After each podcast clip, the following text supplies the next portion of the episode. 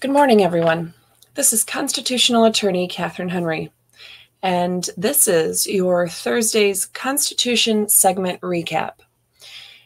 We had a very lengthy discussion on Tuesday on our full episode of Restore Freedom Weekly, where we went over the uh, exec- the statutes that the uh, Michigan Governor Executive Orders and MDHHS emergency orders have been written on in the last few years. And uh, we went over some of those important court cases that uh, made some big decisions about those orders, cases that involved the legislature, that of course involved the governor, that involved some private parties, some cases that started at the beginning of it all in the spring of 2020, and some cases that are currently pending in the Michigan Court of Appeals.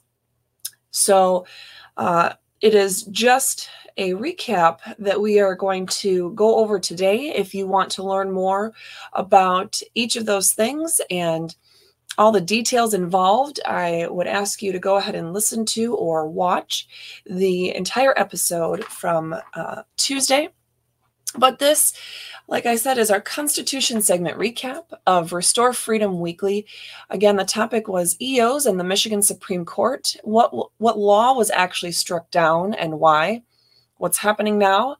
Covering the 1945 EPGA, the 1976 EMA, the 1976 Public Health Code, and looking at is it a separation of powers violation? Are there individual liberties violations?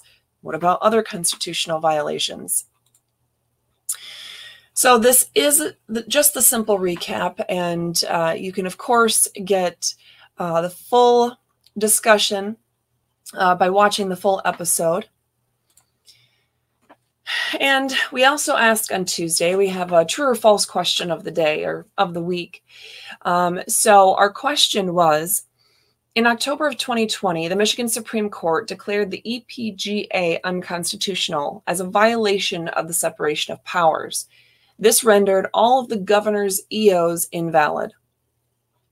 All EOs issued under the Public Health Code since that time are likewise unconstitutional, even though the Michigan Supreme Court has refused to clarify this to date.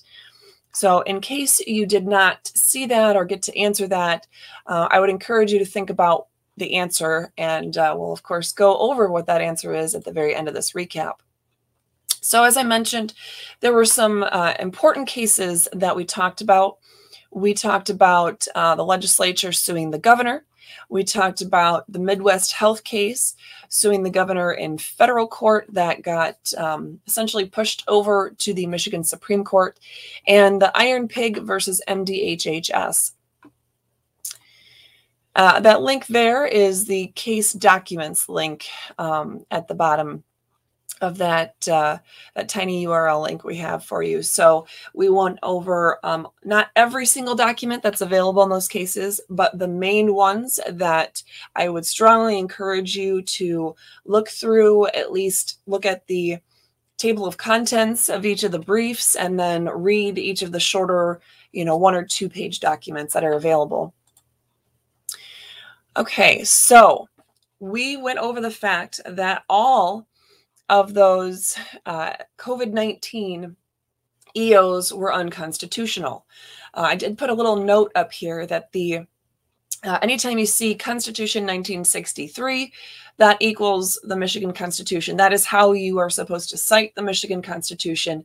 Uh, I have often changed that or modified that when I'm doing these episodes or Constitution segment recaps, just to say the Michigan Constitution to make it perfectly clear to people who are not attorneys uh, what I'm talking about, but uh, I already had all this stuff prepared, and then I realized I had done it the proper way instead of more of the common sense way. So I just wanted to alert you to that.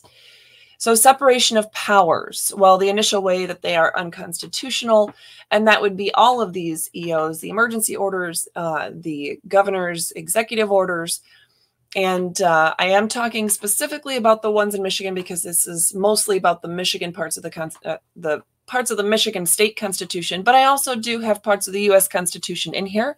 So if you are not from Michigan and your state has had any kind of other uh, similar executive orders or Department of Health and Human Services, uh, any kind of emergency orders, things like that, uh, these segments would apply as well. Uh, so, separation of powers. Uh, it is a direct violation to issue these orders and try to use them as regulations upon the people uh, by looking at Article 3, Section 2 of the state constitution, as well as Article 4, Section 1. That is the one that says only the legislature has the legislative authority due process, a ton of due process violations, but just the highlights. We are guaranteed in Article 1, Section 17 of the Michigan Constitution and the Fifth Amendment and 14th Amendments of the U.S. Constitution due process, where we will not be denied any life, liberty, or property without due process of law.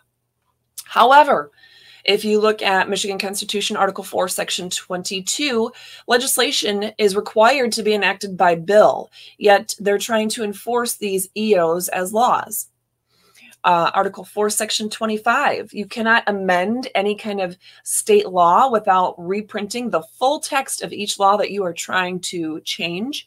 So, with every EO, or things like the Freedom of Information Act, the Open Meetings Act, um, even fire codes and licensing uh, laws, things like that all of those were um, trying to be and many many more were modified by each and every one of these eos and yet not a single one of those laws was even cited let alone reprinted in full in the text of these eos article 4 section 27 a law must wait 90 days to be effective unless a supermajority of the state legislature votes to give it immediate effect.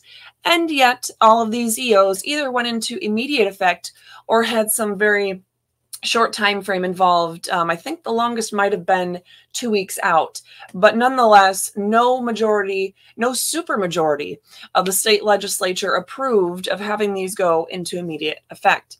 Article 4, Section 23 every single law in the state of Michigan has to begin with the title or with the wording, the people of the state of Michigan enact. And clearly, these EOs do not start that way because truly the people of the state of Michigan did not enact these laws.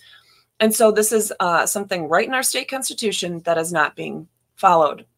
Article 4, Section 24 No law shall embrace more than one subject. I'm sure you are all very well aware of the fact that when these EOs were doing things from shutting down certain businesses to talking about the capacity uh, of being able to be in certain businesses, or whether you have to wear masks or uh, have contact tracing or you know, uh, have essentially be stuck to your own home or face prosecution, uh, that you can't buy uh, seeds or paint or whatever. Uh, we were talking about far more than um, just the um, one subject at a time rule. Uh, and good morning um, to those of you watching in Gainesville, Florida right now, and the rest of you who I'm guessing are probably in Michigan or beyond. Um, so why do I bring up all of those? Because those are probably less, um, seemingly less important to the average person. Well, because it's important that laws are enacted in the uh, appropriate way that is required by the Constitution. Because if the government's allowed to just enact regulations of the people in any old way, however they see fit, and there's no rhyme and reason to it. There's no systematic uh, procedures that have to take place. How can we, the people, ever have a say in stopping something from going through? How can we know it was done correctly? Um, how can we participate in the process at all? We can't so it's already hard enough and it's already, you know, seemingly so far out of reach for so many people to participate in any uh, branch or function of government. Could you imagine the complete disarray and anarchy that would exist if the government just got to do whatever the heck it wanted to and had no um, parameters? There are parameters. And although these uh, first ones we went over are procedural in nature, well, it's due process, right? Um, that procedure, that process is what is required by our state constitution.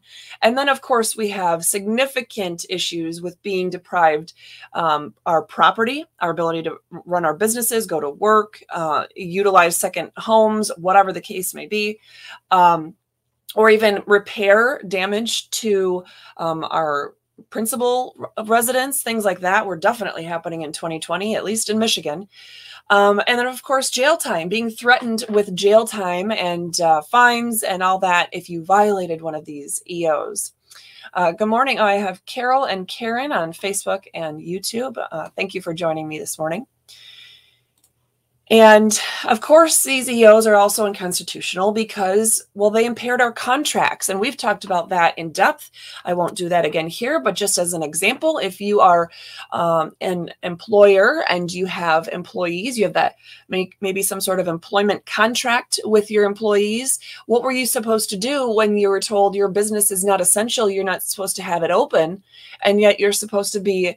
Um, engaging in this contract where your employees are required to do or not do certain things for your business. Or you have a contract with your vendors.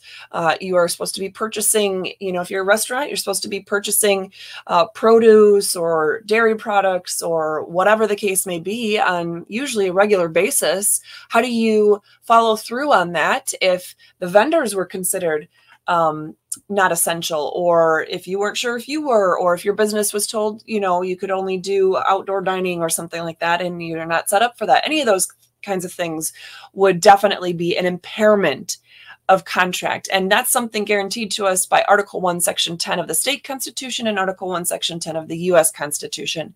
Of course we're required uh, to be provided equal protection of the law. And uh, Michigan Constitution, Article 1, Section 2, and the Fifth Amendment and 14th Amendment of the U.S. Constitution. And clearly, when different restaurants or different businesses are treated differently under the law, and um, there's really no justification whatsoever um, other than well, really, nope. There was just no justification, nothing based in science, in uh, medicine, or in common sense that would be a definite and clear equal protection violation. We are also guaranteed the ability to peacefully assemble, which we were obviously denied, to be able to provide consultation to our government representatives, uh, instruction, and be able to petition our government for redress of grievances. That is all found in Article 1, Section 3, and almost all of those wordings are found also in the First Amendment to the U.S. Constitution. I think the one that's not in there is to consult with our government. Um, but nonetheless, the whole concept remains, and we were denied the ability to do all of that. For example, uh, those of you, uh, unless you were under a rock, you probably do know that I was the um, lead attorney and founder of the Restore Freedom Initiative, a constitutional amendment petition in Michigan. And I can tell you firsthand how difficult it was to be able to collect the near half million signatures that we needed to get on the ballot because uh, everything was shut down and people were told they had to stay home and they couldn't assemble and all of that. So um, some people were afraid to open the door because they thought, oh, the government's going to stop, you know, they're going to have an issue because there's an order that says I can't have people over at my house. Uh, so that was a definite intrusion upon those rights. Freedom of worship. Obviously, if you're not allowed to go places, if our churches are being told you're not supposed to um, function as they were at least initially, and certainly there were implications afterwards, that's violating clearly Article 1, Section 4 of our state constitution and the First Amendment of the U.S. Constitution. Searches and seizures, we are guaranteed to be free from unreasonable searches and seizures uh, from Article 1, Section 10. No, that can't be right. Um, I must have mixed that up somehow. But anyway, it is in our state constitution.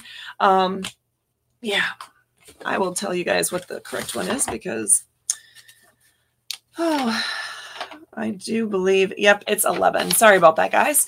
Searches and seizures, the correct one would be Article 1, Section 11 of the state constitution. And of course, we are guaranteed that in the Fourth Amendment of the U.S. Constitution. We also then have the, um, well, the fact that power is inherent in the people of course, I, didn't put this in here, but that would be Article uh, 4, Section 4, being guaranteed that Republican form of government where the people retain ultimate control and authority. That's in the U.S. Constitution.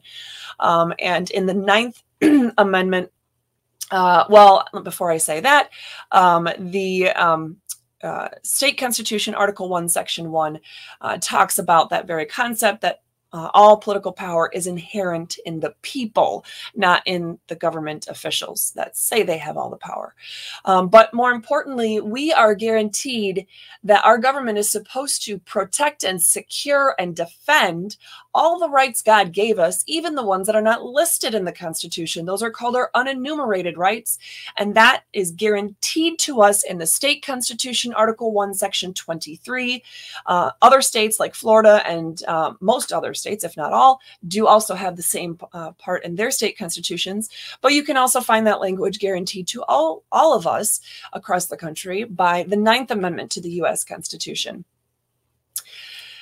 All right. So, what about those rights? How are we supposed to be able to exercise those? We've been told for years that these rights um, exist uh, essentially um, not in a vacuum, right? That we we have these rights where um, it's more. Well, let me put it this way: um, when I was debating the um, mandates on uh, Fox 2 Detroit on the Let It Rip show in, uh, well, three months ago now against one of the lead liberal attorneys uh, in Michigan. And uh, one of his basic arguments, or his, his only argument, was really that uh, our rights are not to be enjoyed individually, that they're instead rights that are given to us as a collective, as a group. As a society to be enjoyed as a society, right? It's all about like socialism uh, communism, in fact. But um, in fact, I said, no, these are individual liberties. And we did a whole episode devoted to how that is obviously the truth that we have individual liberties guaranteed to us. But how are we supposed to be able to exercise those? Well, again, the whole point of why we created government and have this society is that so we could live together uh, in a society where the exercise of my rights does not trample the exercise of your rights. So, um, you know, I can acquire my own property uh, through the fruits of my labor, and somebody is not going to be allowed to come over and just destroy my property or take it for their own uh, use uh, without, you know, appropriate agreement and just compensation to me. Um, so we want to make sure that we're enjoying our rights uh, in a way that's not destroying the ability of you know our neighbors and everybody else to enjoy their rights but what does it really mean in terms of what the government is doing if you're not directly impacting the rights of other people um, and not just hurting their feelings but actually tangibly uh, impacting the rights of other people then guess what the government is supposed to back off, get out, and leave us alone because our rights are be, are to be exercised undiminished. Uh, that wording is guaranteed to us in the preamble, the Michigan Constitution, and Article 1, Section 4. And that's also found in uh, Article 5, Section 29. Our rights are to be exercised unrestrained, Article 1, Section 5 of the state constitution, unabridged, Article 1, Section 5 of the state constitution, and uh, the First Amendment to, to the U.S. Constitution, the 14th Amendment to the U.S. Constitution in Sections 1 and 2, uh, the 15th Amendment to the U.S. Constitution Constitution, the 19th Amendment, the uh, 24th Amendment, and the 26th Amendment to the U.S. Constitution. They are truly to be exercised unabridged. Our rights are to be exercised uninfringed, guaranteed under Article 1, Section 17 of our state constitution and the Second Amendment to the U.S. Constitution. Unviolated, Article 5, Section 8 of the U.S., or excuse me, state constitution, and um, the Fourth Amendment of the U.S. Constitution. Undenied, Article 1, Section 2 and Section 23 of the state constitution, the Ninth Amendment of the U.S. Constitution, 14th Amendment, Sections 1 and 2, the 15th Amendment, the 19th Amendment, the 24th Amendment, the 26th Amendment of the U.S. Constitution. They're not supposed to deny us our rights. You think this would be exceedingly clear to these idiots, but I guess not. Undeprived our rights are to be exercised in a manner that is undeprived to us at all. In Article 1, Section 17 of our state constitution, the Fifth Amendment and 14th Amendment of our U.S. Constitution. Our rights are to be exercised unabused and unusurped, both guaranteed in our Declaration of Independence itself. So, what does this mean? Again, this is just the Constitution segment recap. The entire episode is much longer, gives you much more information, and is available um, also on our YouTube, uh, Facebook, and Rumble channels. But let's take a look at that true or false question we started with, and that was posted on Tuesday. In October 2020, the Michigan Supreme Court declared the EPGA unconstitutional as a violation of the separation of powers. This rendered all of the governor's EOs invalid and MDHs, MDHHS as well. All EOs issued under the Public Health Code since that time are likewise unconstitutional, even though the Michigan Supreme Court has refused to clarify this to date. So is that true or false? I'm assuming you know by now. It is true. The Michigan state constitution, like most other state constitutions, expressly forbids the officials in one branch of government from exercising the powers of another branch of government. The separation of powers is much more than just a doctrine that they keep calling it. It is literally in the actual language of our state constitution. Those words actually appear in the state constitution separation of powers. It's in there. It's not just a doctrine or a figment of anybody's imagination, which was actually argued by not only the governor, but the then acting director of MDHHS, Robert Gordon.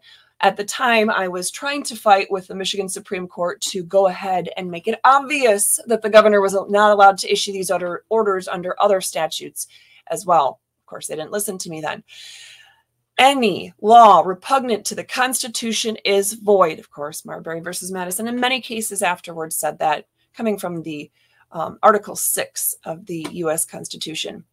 So if you want to watch the full episode, the link to that is in the description of this video as well as right here. Uh, you can also see the relevant case documents that were provided on Tuesday. We went over in detail all those documents. You can click that and then there are clickable links to each of the other documents in there. Um, so don't worry about writing this down. You can um, go ahead and see that link in other places as well. And I do believe I also put it in the description of today's um, video. So, um, yes, I too, uh, talking to Amy and others on YouTube, she says, I wish more folks took uh, learning our Constitution seriously. Uh, yes, I do as well. So please, whatever you can do to share the Constitution, to share the purpose of government, to share these truths with your friends, neighbors, relatives, uh, your the people you go to church with and work with and strangers on the street if anybody has been purchasing any of our restore freedom gear uh, this year i have been trying to remember to send you at least two business cards for restore freedom with every single item that you buy in the hopes that you will then use those business cards to uh, share the word there's qr codes on there so you can hand them to somebody that you meet or somebody that you know already is engaged in the freedom fight but maybe doesn't have the tools necessary to really make good strides. Uh, share those business cards with everybody and um, all of our social media and uh, other resources are linked to um, talked about on the those business cards so i share those with you in the hopes you will share the information with others and we can get information out there so we can truly work together in this fight for freedom so um, thank you, Charlie, on YouTube, and Andrew, and Amy, uh, everyone else uh, for joining us on Facebook and YouTube this morning. Um, and those of you who might be watching on Twitter, I can't see if you're commenting. That doesn't work through my StreamYard uh, system here. Uh, we will definitely give you some great freedom fighting tools on tomorrow's Friday freedom fighting tool episode. Uh, try to say that three times fast. And um, I tried to generally give you three I couldn't narrow it down to three given all that's going on. So you have uh, more tools at your disposal. That will be tomorrow. Uh, this Saturday, we will be going over this week's Restore Freedom goodie. It's a little bit different than what we've been highlighting in the past. So I hope that you will sincerely take a look at that and see if you can support us in that way. Uh, and of course, on Sunday, we'll go over our biblical insight for this week's topic. And we look forward to seeing you well, next Tuesday for our next full episode of Restore Freedom Weekly. Thanks so much, guys. I hope you have a wonderful day and an absolutely wonderful weekend.